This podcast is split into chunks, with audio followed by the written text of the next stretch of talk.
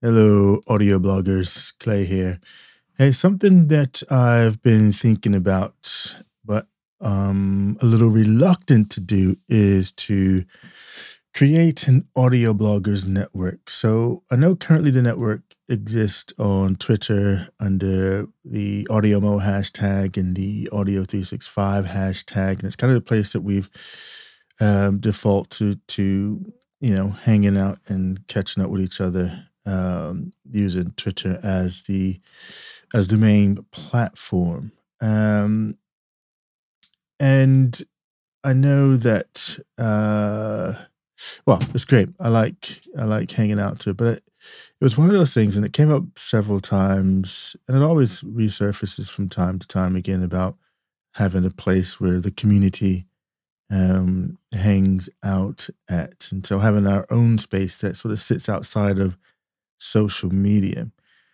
Now, a few years back, I co-founded a community internet radio station, Radio Warwickshire, and it was great for a while. It was kind of aimed at the local area and giving people a voice and all that sort of stuff. And yeah, quite fun.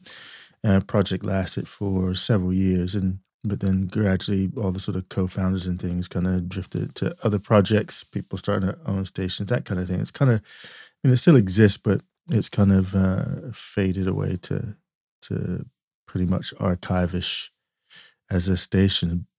And then during lockdown, I started another internet radio project, kind of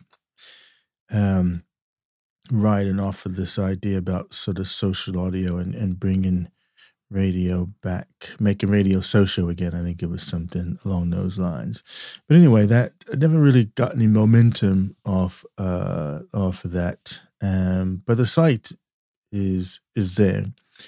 It's a totally integrated platform. You've got groups. You can have forums.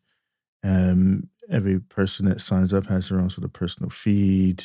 Basically, it's a closed social network.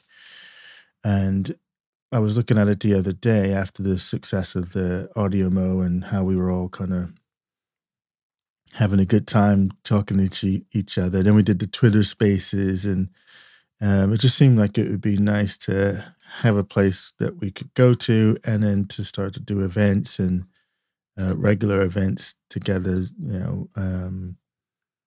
just for learning, just for sharing, just for any number of things that you do from a community point of view. And so I thought I'd make this audio and throw it out to folks and see what people would think about being a part of something like that. Because I don't want to put the effort in if nobody's actually interested in it. If people are happy, I'd be more than happy to repurpose that site and kind of rebrand it towards with a focus towards audio bloggers, and make that a community kind of hub for audio bloggers. But as I said, I don't want to go through the effort of rebranding the thing and repurposing it if no one's actually interested in it. So if you are, take a look at the site as it exists right now for what it was, how it was built, and you can see what's available. Wexradio.com is the site, Wex, W-E-X, radio.com. That's the website. So just navigate your way over there, have a look, see, yeah, okay, I could see some potential in this, and yeah, I would participate if it was, a place for audio bloggers to kind of come and hang out and share experiences, knowledge, tools, throw our questions out that you might be having as you're going about your audio making lives, that kind of thing. So yeah, if you're interested, then take a look at that site, then DM me to let me know if it's something that you would indeed be interested in doing it. If I got enough people that would be interested in at least being, seeding the thing to start with, then I'll go ahead and repurpose it towards being an audio bloggers network. Anyway, let me know what your thoughts are. Okay, I had just ended there, but I just had to start as I was listening back to it.